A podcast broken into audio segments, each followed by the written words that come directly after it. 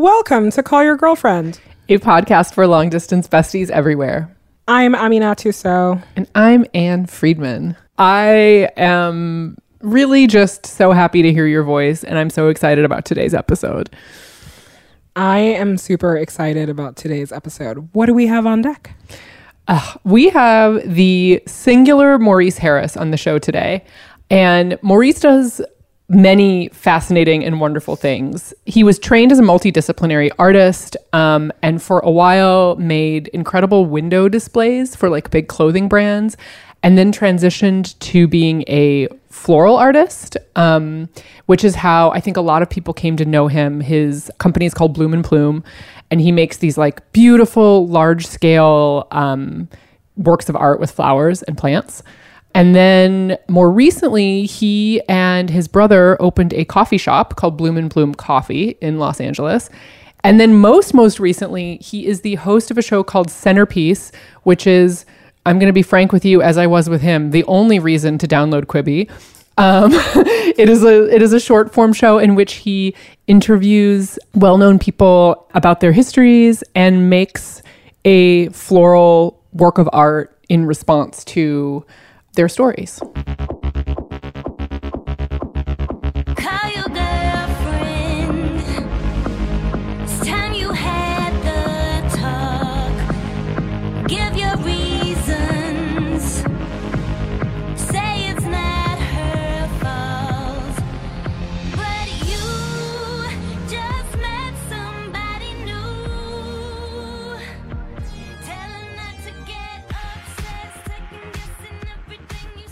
You know, I love a larger than life um, floral display as I love a larger than life personality. So I'm very excited for this. Yeah, Maurice is all of it. And I also have to say that it is um, in the true spirit of CYG Phone a Friend.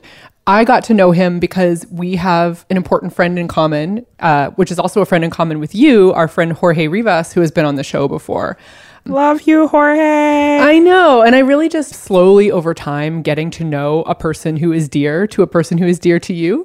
I now I'm gonna go on my phone to find a picture that you took of me at that coffee shop because I really like that picture. Thank you Ugh. for jogging my memory.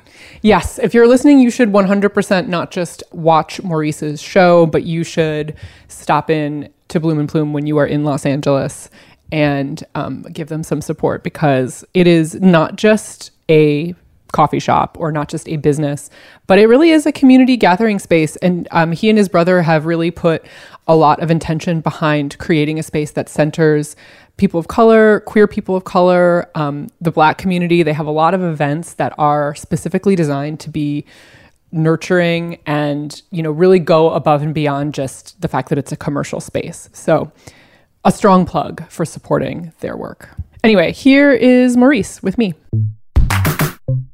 Maurice, thank you so much for being on the show. Oh my God, thank you for having me. I am beyond excited. I didn't know if I would ever get an invite to this show, and I am just so beyond honored to um, be in your company. This is like amazing trying to Google you and just be like, okay, did I miss anything that Maurice is up to? Because there's a lot. First of all, I get some random NFL player. So, like, whatever that is, I'm like, clearly the algorithm does not know me that well. And second, then Google suggests florist when I type your name. And I'm like, wow, if that isn't a diminishment, reductive, like way to describe all of the things you have going on. And so, my first question is do you identify as a florist? I used to. I identify firstly as an artist. It took me a very long time to get to that place in my life, but um, now I'm comfortable with the term, and flowers are one of my primary mediums. So tell me about your first, like, artistic, I guess, experience with flowers. When did you first look at a flower and think, like, yes, this as a form of expression? What a great question, and such a complicated answer to it because I would say in my adult life, it was when I was in art school and my best friend would have dinner parties and I'd be like, "Ooh, I'll do the flowers." And I would try to come up with some interesting way to put go to the flower market and put flowers together. But in retrospect, I would have to say that it is my grandmother's presence and her way of putting things together she was a church hat lady maker and she also was a uh, florist herself. She primarily worked in artificial flowers, but she did all the flowers for the church. She did um, everybody's wedding. And I just was like, that level of creativity, and she was so good at it. But seeing my grandmother create in a very atypical way really let me know that there were possibilities beyond the status quo. I I love that that you were able to identify at such a young age that what she was doing was art, was special, you know, because I think so often particularly like artistic forms practiced by women who are not claiming that artist label loud and proud are often like never given credit like that and certainly not by people who are you know their family members or closest to them. Well what i love about you saying that is i do understand that as a man i do have certain privileges like over other people um, even though it gets complicated being a black gay man um, but i i do understand those dynamics are really intense mm-hmm. and when I had my piece at MoCA, I was invited to be in a show, the Manny Farber show at MoCA, and I had an arrangement that I would um, make every week that sat in the gallery as a sculpture. The challenge that I gave myself was to honor my grandmother's design principles and things that were signifiers that reminded me of her because she never was able to pursue her own creative career or didn't have the agency to think about to do that. Like she had eight children, she had food on the table at 7 a.m., 12 noon, and 6:30 p.m. for my grandfather every day that he lived. Um, wow. And they were married for almost 50 years, over 50 years, or something like that. And she gave up her flower career. She gave up like her hat making career to like raise her children. And I mean, when I talk about an incredible creative person, I want to say that they're like, as an older person, I want to say that there are probably some built up resentments that she probably would never fully articulate um, because she's a, a Christian woman, if you will. But I challenged myself to kind of look at the source of my creativity in that project and really find a way to honor her because I feel like, like you just said, women often don't get honored for their art and is often put into a craft category, which is often seen as less than. And so when I used flowers and I was given this platform to have my arrangement in a gallery in an art context, I thought it was important to look at the source of where that came from. So, you know, you had this inspiration in the form of your grandmother and her practice. I'm wondering how flowers became central to your own art practice. I never, my parents were always very supportive of whatever I kind of wanted to do, um, knowing that they didn't have the means for me to, that they weren't a safety net. Meaning, right do whatever you want. Just know that you can't come back home because we don't have the means to take care of you. We can barely take care of ourselves. I mean, not exactly, but kind of. And so, right. so the risk is your own, basically. Correct. And mm-hmm. so, saying I'm going to become an artist was a little ridiculous because how is that sustainable? How do you have uh, a life that, and I think that's with most people of color or most people, they want their kids to be doctors or lawyers or things that are, um, you can see a trajectory of like success, right? Monetarily and security. Right. There's a path. Yeah. And so for me, I was like, how can I find the loophole of being creative, being an artist, but living a sustainable life? And so I went to art school and I was going to be a fashion designer because I thought that was a way to be very creative, but it was also commercial. So it was like a hybrid. Right. People buy clothes, they do not buy wall paintings like most people, you know? Correct. Exactly. And I found I went to trade school before that. And then I went to a four year school. I went to Otis College of Art and Design after and I really wanted them to like really help me um, craft my creativity and hone my aesthetics. But it was more like they were imposing aesthetics onto me, and I wasn't interested in that. So I transferred to fine art. Mm. When I graduated, I ended up working in window display. And to me, I felt like I had hit the jackpot because I really found this synthesis of like creativity and commerce and sustainability. And then slowly the funding for Windows and all that stuff started to subside. And on the sidelines, I just like played with flowers. It, like I always try to have something that I do creatively for me. Mm. Because when money is involved, it dilutes the creativity. It dilutes the purity of whatever expression you're trying to make. So, like now that window display had become my job and that's where I was creative, I actually didn't feel creative anymore because it was for somebody else. So I was doing flowers on the side.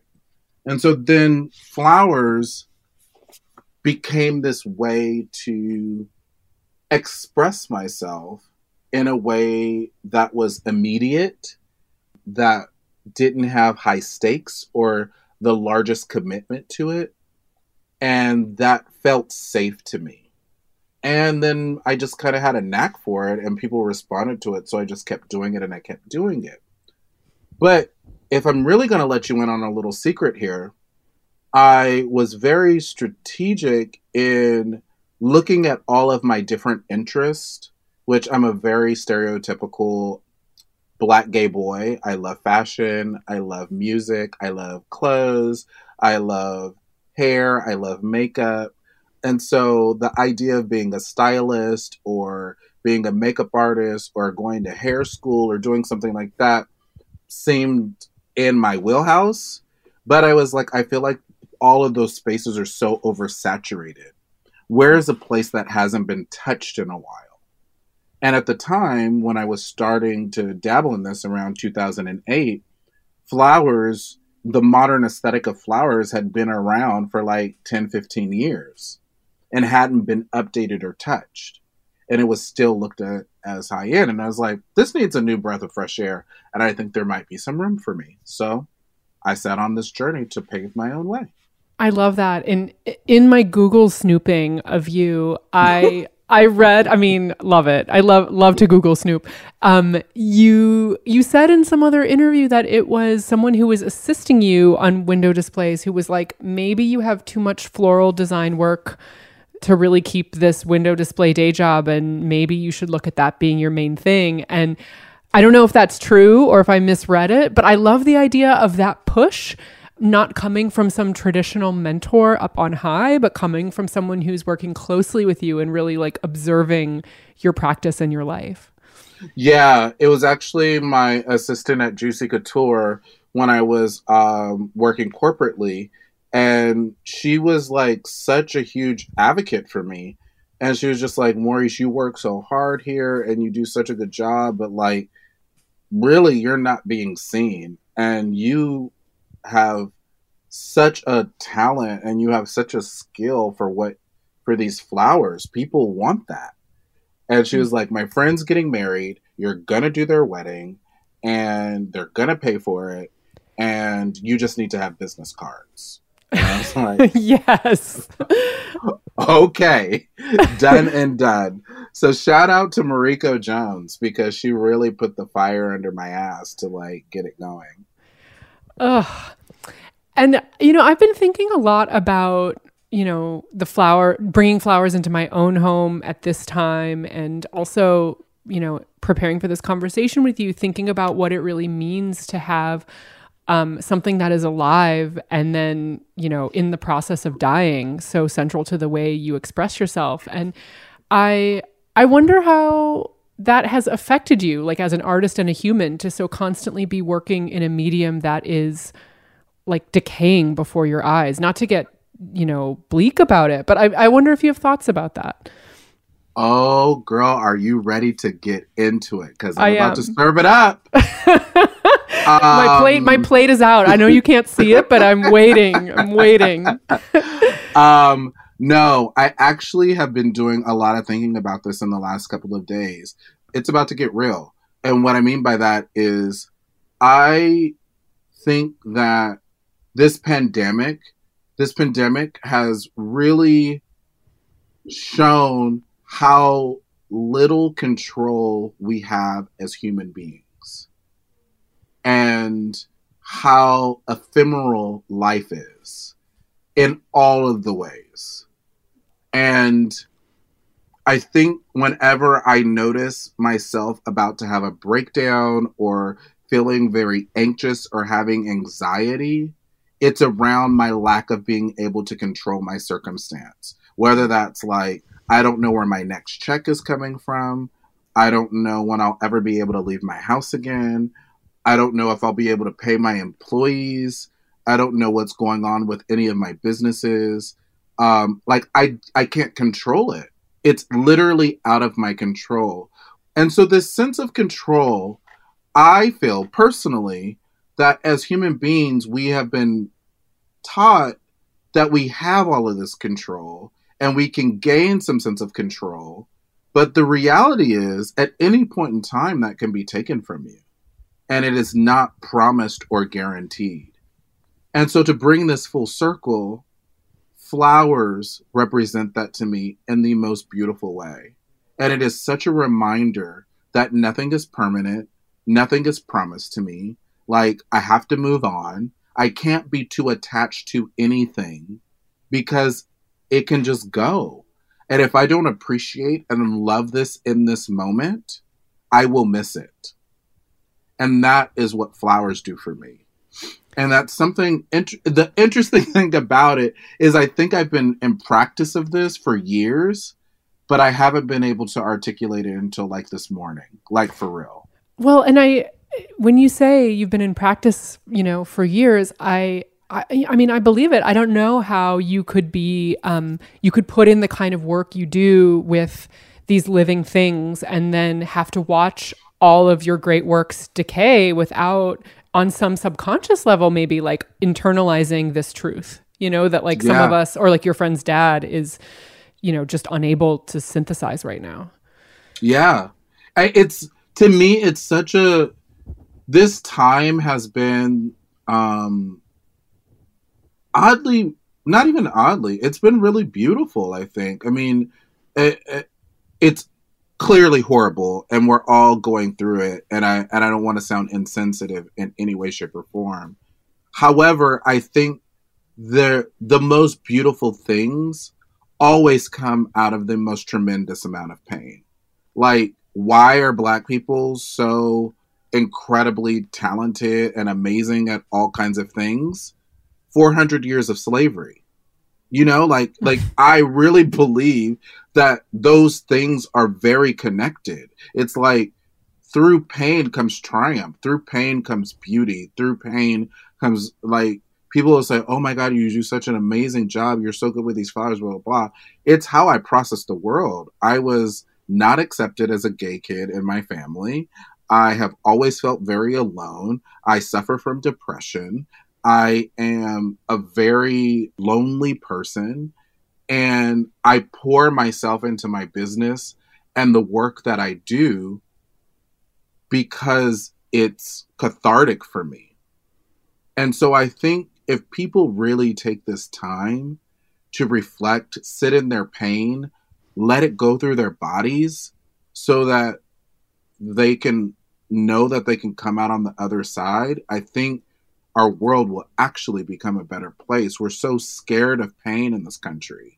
Mm. We're so scared to in and and it makes sense because you don't know what's going to happen, right? It's like, well, I've got to be on tomorrow. I've got to show up to work and I've got to do a job. So if I indulge with this pain, how do I cover it up to get to work tomorrow? Where well, now we ain't got nowhere to go.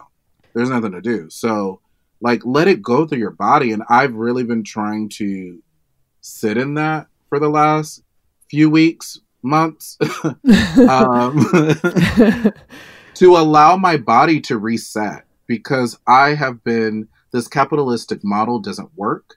And, you know, it's always like somebody has to be exploited for it to work. And there's just no reason that, like, with the amount of work that I put in and the amount of quote success or profile of clients that I have that I'm not more successful. Like I don't make crazy amounts of mistakes, but it's because our system is not set up for small guys to win. And that is really unfortunate.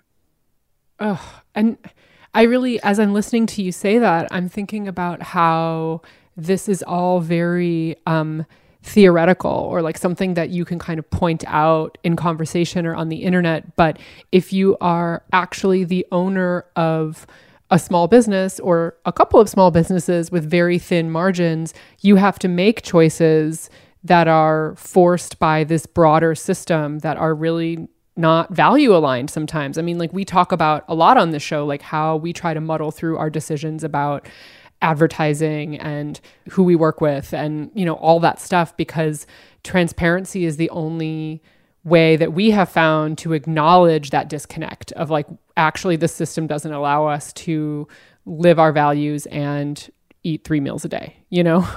Um, yes. and i'm i i would love to hear you talk a little bit about being a small business owner and what I know this is going to be super broad but but how how that has challenged you in terms of these bigger beliefs about the way the world should be. I'm taking a deep breath because it's a really um, it's quite a heavy conversation um, because it's so simple yet it's so complicated. The demand of small business to deliver higher quality better stuff for more affordable prices when big companies are able to sell you cheap crap for really high prices and don't really have to do much for their big name is where we're at. And so a person that's like living that out, I mean, me and my brother own my coffee shop together. My sister has come in and is helping us with social media and helping with programming. She's a my sister has two master's degrees, one in uh, clinical social work and one in divinity, and she's like running our social media because she really sees the potential of what we have and mm-hmm. knows that we don't have the bandwidth or the means to hire somebody to do this for us. And so in between her taking her clients and running her church and doing all her all of her things, she's helping us because she feels that it's that important. And it's things like that. There's three people, me and my brother both work full time jobs and then try to run this coffee shop. And we don't take a salary. We're just, I pour thousands of dollars into that business every month and it's still not making ends meet. And people love it. It's beautiful. it's delicious it's like all the things. You're just like, I can't believe that this isn't so successful. And it's like, yeah, no. Like, I mean, we have to rewind and think about how we had a year delay because the Department of Water and Power decided that we had to uh, upgrade the electricity for the whole building, not just our space, while we were halfway through construction. And then it just halted the whole project for almost a year like 11 months so a year you know? And that's who pays for that? I still have to pay rent. Mm-hmm. i still have all like there's all of this stuff that like accumulates and then like i had gotten to the point where i was like okay you guys my ego aside we might have to close this business because um it's just not working and I had a very, very clear, hard conversation with my siblings. And they were just like, I think we can pull it together. I was like, you know what I'm going to do? Is I'm going to get out of the way. Me and Moses trying to run this together. Moses is my brother. Trying to run this together is just not the move. We need one leader, and I need to take a step back because I have other things going on. And he was like, Great and we were getting so much momentum. We were like on it. We had activations. We were starting to see the light at the end of the tunnel, and then COVID nineteen happened. Oh, and you were I I'm trying to remember you were fully closed for the first several weeks, right? Like I maybe talk a little bit about some of your decisions around that, like staying open and supporting staff? And how do you, yeah, how did you even muddle through that? Yeah, we closed as soon as the city shut down. We closed, and on the flower side, I was able to keep my salaried employees paid, and but on the coffee shop side, we had to furlough, and and then we um we Moses is so on it, and he had us both apply for the PPP loan, and then we um, went through our bank that we got our SBA loan from, and we got it pretty immediately. But like my loan was, both of our businesses got the PPP, and I want to say they were both around twenty thousand dollars or twenty five thousand dollars, something like that, Mm-hmm. And which is a percentage of our employees' salaries, which is incredibly helpful, but also isn't going to do much past June Right. you know we were con- we're like real people and it's weird to be like i am not i don't work at the coffee shop but i'm asking people to put their lives at risk to like serve people it's just like complicated and weird and but then people need jobs and then we need a way to pay them and then the only way we it's just like how do you make these decisions and so we're trying to make them as safely as sane as thoughtful as we can. I mean, of course, we're having a few hiccups along the way, but it's par for the course. You know, we're we're we're not perfect. We're humans.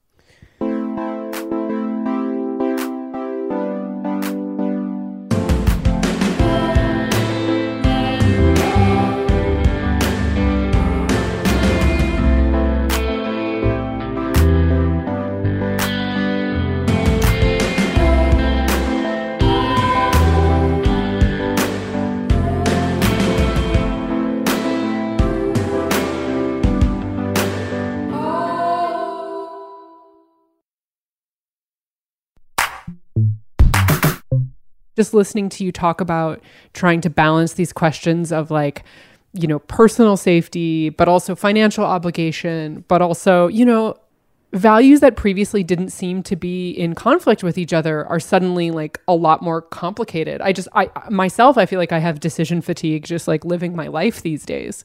Whew, girl,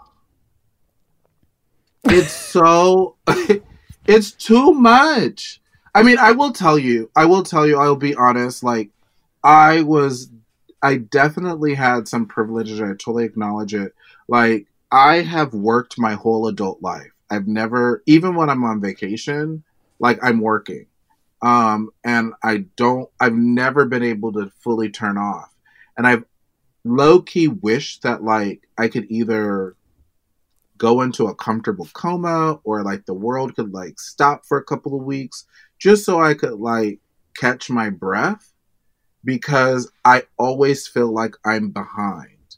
I Mm. never feel like I can catch up. And so when this shutdown first happened, I was actually shooting another show. And so all of March, I had planned on not being available anyway to any of my businesses. mm-hmm. And so when everything shut down, I just disappeared. And I shut down. I woke up when I wanted to. I didn't look at anything. I didn't read any emails, just nothing. I allowed myself to rest because I knew that this wasn't going away in two weeks or in a month. I knew this was going to last a while. Something just told me that. Hmm. And so it was like, Maurice, if you don't rest, if you don't get geared up, you're just going to be continuing that same cycle that does not work for you. So I really did take the time to try to neutralize myself so that as I am getting into making all of these complicated, weird decisions, my bandwidth is a little higher for it. It is still extremely hard because when I was ready to hire back all of my hourly workers, every single one of them had found other jobs. Mm. And I was just like, how did you guys find jobs during this time? but here's the harsh reality they are young people of color who had to be the breadwinners for their family. I mean, in my staff, I love every single person that works with me. And I cherish them being there. And it means a lot. But when one of my employees was like, my mom lost her job and there was no one that could like go and work, so I had to take something. Mm. I could start crying right now because this kid is just the bomb. The end of June, I don't know how I'm going to support anybody. Like, he found something where he could, it was more sustainable. Mm. So I had to be like, okay, great. Who's going to water the plants now? Guess it's going to be my bitch ass. So here we are. uh, I, I, I'm going to ask you one more question before we start well, before we talk about centerpiece, because I really do yeah. want to. But before yeah. we go there, I have another sort of um, sustainability question, I guess. And yes. um, I know you do a lot of work with brands who I think really, really benefit from being adjacent to your creativity, your aesthetic, like, you know, your brilliance. And I wonder how you decide how much to give to those partnerships, um, what to hold back for yourself and your practice and your own businesses, and what what's worth sharing with who. Girl, you are good. You're good. you know how to ask a question because that is a juicy one right there. She's been wondering. Okay, this is I had to okay. get you into a formal setting to ask you. I, you know what? I am here for it. I will tell you, um, full transparency, it depends on their budget. Mm-hmm. Just like straight up, I, it's a combination. Let me. Uh, it's a for the bigger brands. It's all about budget. So mm-hmm. it's like depending on how much you have to work with will depend on how much of my bandwidth you can get. Depending on what the project is and what it promotes and who it celebrates, uh, will depend on if I give extra or not. Mm-hmm. Um, recently, I get on the phone with people, they have half baked ideas, and I'm just like, you guys, you can't open the oven when the bread is half done. It is going to fall. So or just pour some to... batter in there with no pan. you, right. Yeah. Do not come to me with your half baked idea and expect me to finish baking it and make the peanut butter and jelly sandwich and make the jam and make the peanut butter mm-hmm. and make it beautiful and plate it. No, that is not my job. I am supposed to be the icing, the decor, the yes, I am a part of the feeling, the filling, but I am not the the structure has to be there. And so now my big thing is I give people their half baked ideas back to them um, so what if and, I was like, so let's let's let's role play. I'm like, I'm a I'm a big brand, but I say something to you like, so hey, I would love to do a thing. I don't know. We're thinking like video, something like that. Like not even like the vaguest of vague. And then oh, how do oh, you? no, it's it's my favorite. I'll give you I'll give you an example. I'll give you a real one. Okay. So somebody calls me during the pandemic and they're like, "Hey, we're working with a really big brand and um we would love for you to do a flower class or like a flower um, installation or whatever. And it would be like so cool. And it was like, okay. And I was like, well, and this was like right when we're in the thick of it. And I was like, well, FYI, the flower market was mandated to shut down and they had to throw away hundreds of thousands of dollars worth of flowers. So my access to flowers is abysmal. Mm-hmm. Um, so there's that. Oh my God, they should have donated those to a hospital at least. that was a side comment. And then I was just like, mm, having live materials in hospital rooms right now with like little bugs or whatever could be on them is actually unsafe. Um, that could make them sicker. Who's going to get them there? and they're boxes of flowers. So just delivering boxes of flowers, not arrangements, boxes of flowers to people is what you should do. And I was like, mm, this seems a little tone deaf. How does this like flower display that I'm to do tie into all the people of color that are dying from COVID 19? How does that support my small black owned business? What does this have to do with anything? And if I could tell you the brand, ah, it would make the story so much more juicy. But I'll I wait till we stop recording. but it was like, you guys, come on. You're like, people are just in their weird little privileged bubbles, not thinking about what it's like on the ground.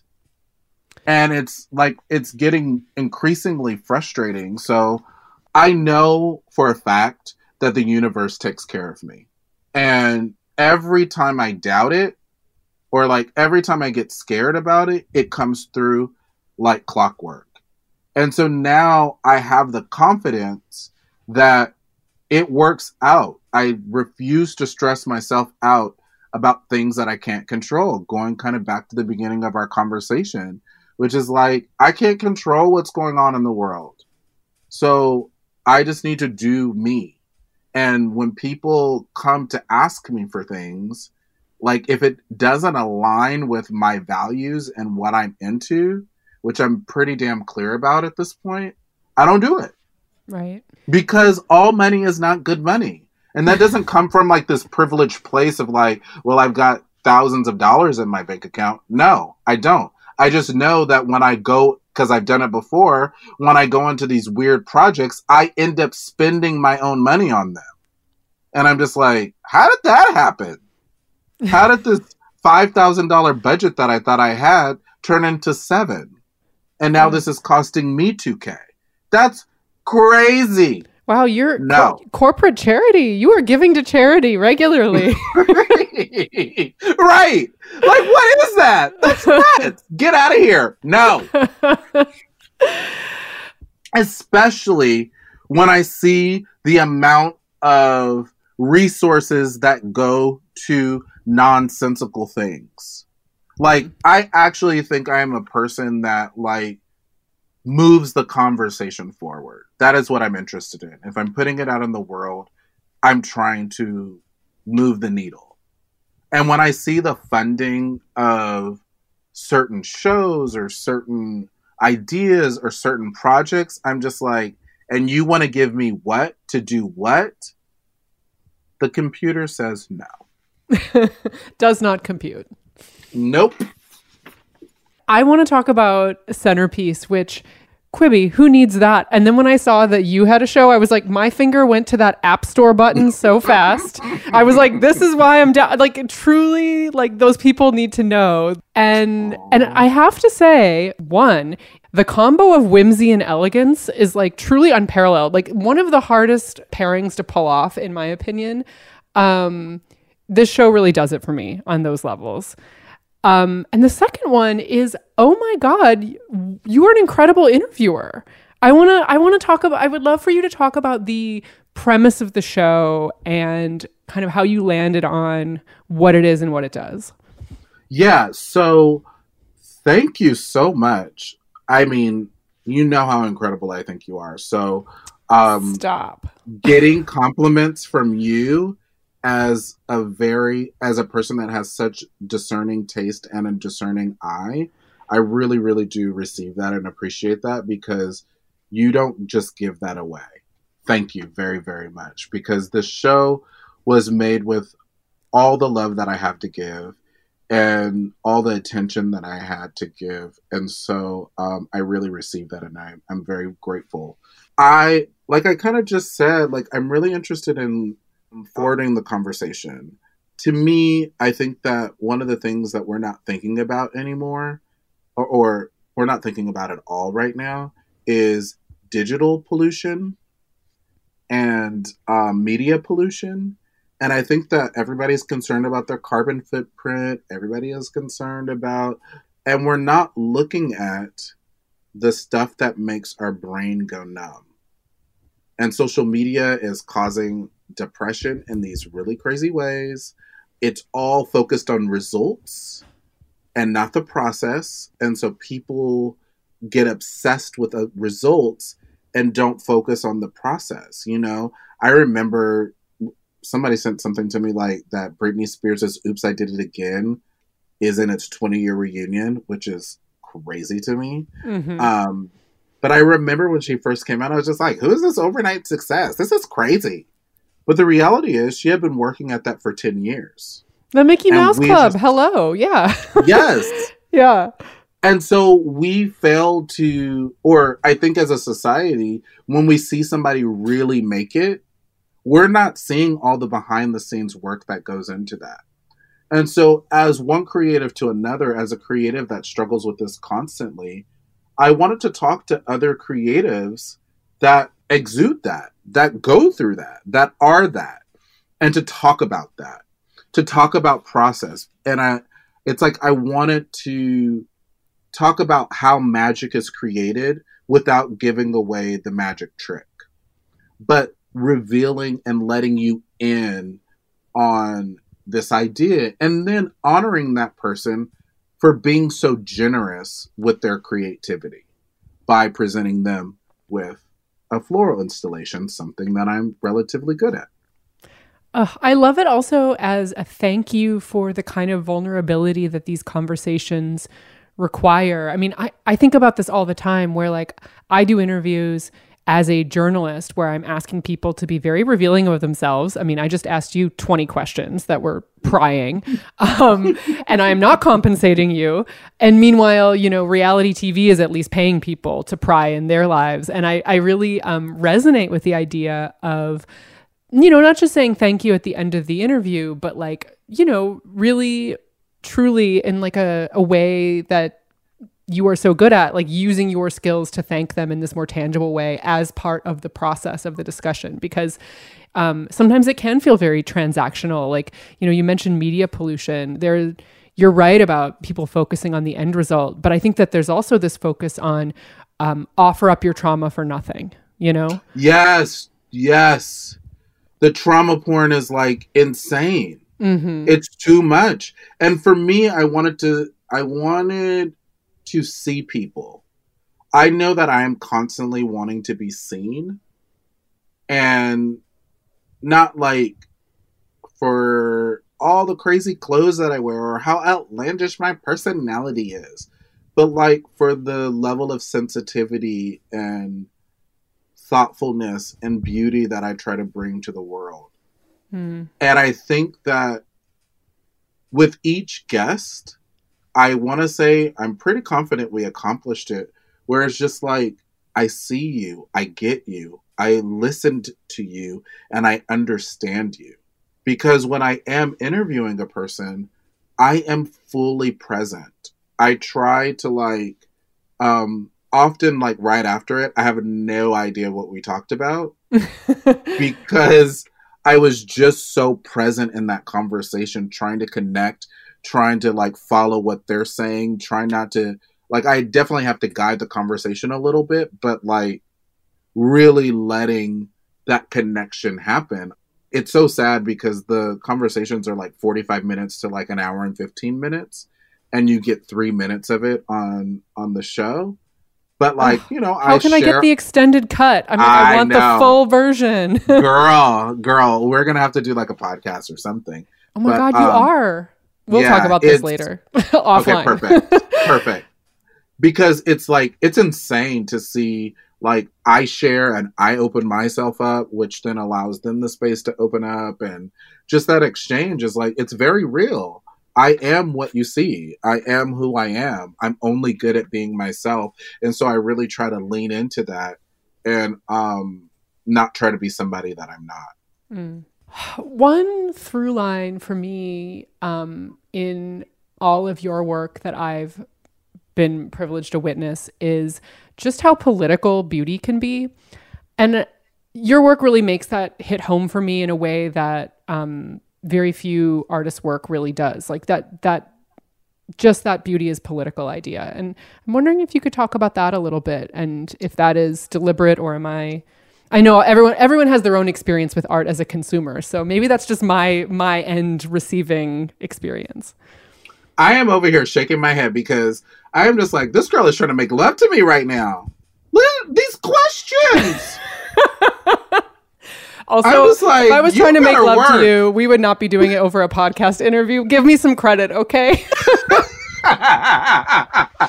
um, I yes, I I am a person that is obsessed with aesthetics, and so I like have like really um have been investigating that like ever since I was a child.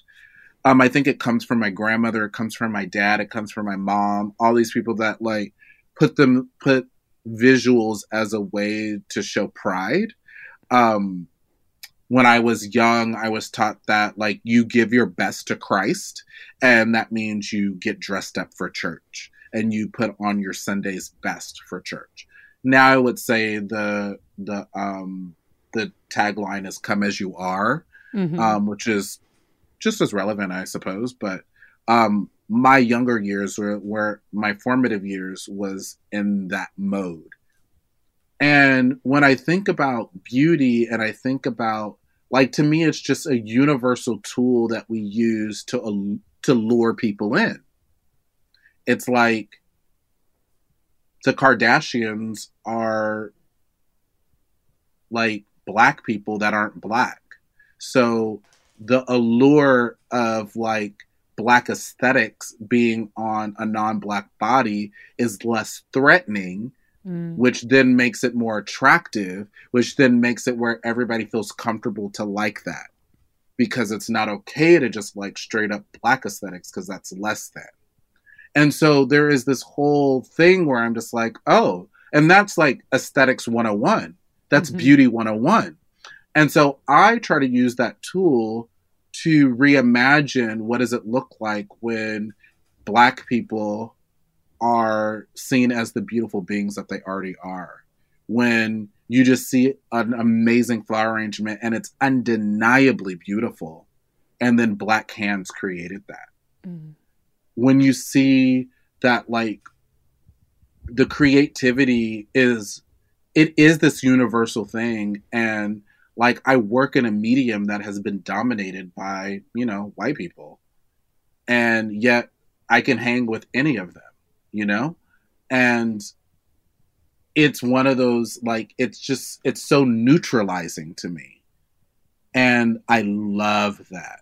I love it because i think that it's a it's a subversive way a sexy way a sensual way um to get people to consider looking at something differently Okay, we're almost out of time, so I want to do a quick little lightning round. A few, Yes. a few like you know rapid fire questions at the very end.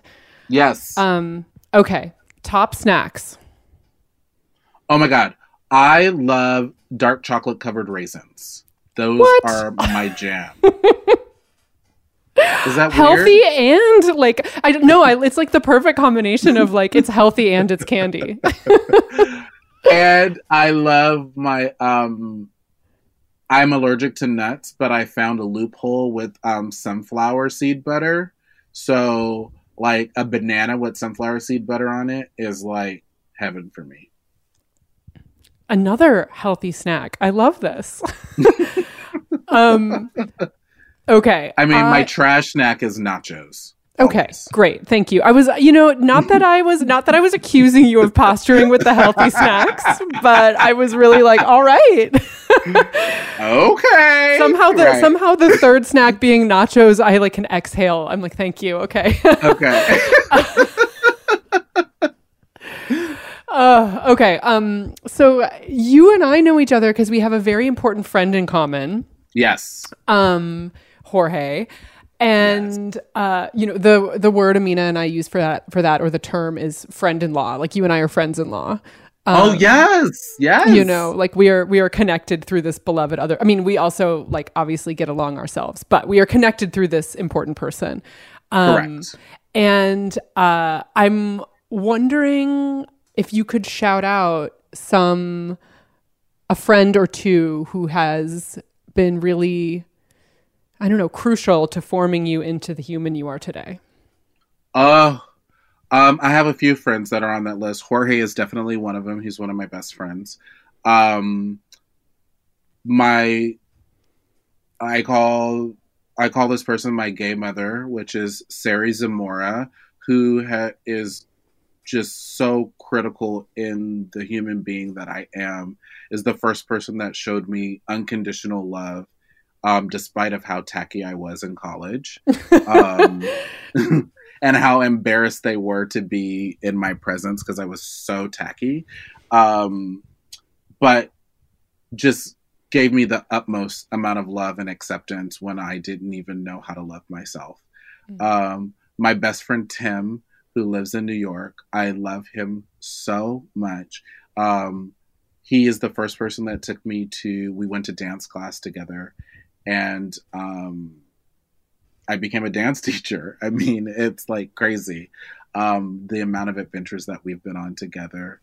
Um, my dear friend Shamus, who is absolutely insane and is the person who um, made me start my Color of Fear project where I like photograph black men and flowers and has really, really helped me to own my art practice and continue to do so.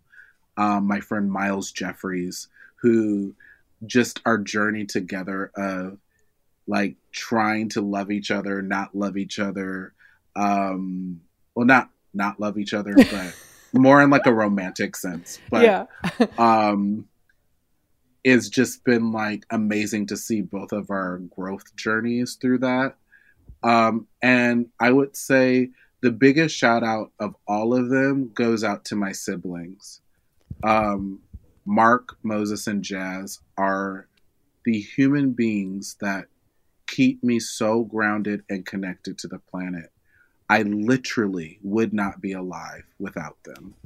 Um, they um, they show up for me in a way that is unremarkable. When my business was failing and about to close, my brother, a corporate banker, transferred departments to move to Los Angeles so that he could help help me save my business. Um, my sister on my show, on my set, was like my neutralizer. Like she just kept me grounded and sane the whole time. She just held space for me. My brother Mark would literally give me anything. I'm like, Mark, I want to do this project. I need $12,000. When can I get it back, Maurice? Oh. It's like he doesn't have that kind of money, but he'll just like figure it out yeah, I love, I love, love, love my siblings. That is the core and root of what I call family. Uh, thank you so much for being on the show. I really, truly appreciate it. And um, I am excited to see you on the other side of this thing, whenever that is. Yes, same, same, same. This was such an honor. I think the work that you guys are doing, that you ladies are doing, is just beyond. The way that you guys communicate information and ideas is just so beautiful. And thank you for including me on your amazing platform. I really appreciate that. Oh, an honor and a pleasure, truly. Wow, Maurice, the Nick Cave of flowers. I love this. 100% forever and ever. Um, most relevant Nick Cave, Black Nick Cave. And um, yeah, again, you can find his show on Quibi. You can find him all over Instagram if you want to look at his floral art with your own eyes, um, or look at how cute the Bloom and Plume coffee shop is with your own eyes. He is delightfully findable online. Love it. All right, I'll see you on the internet and among the flowers. I'll see you in a luxurious internet corner. Love you, boo boo. Love you.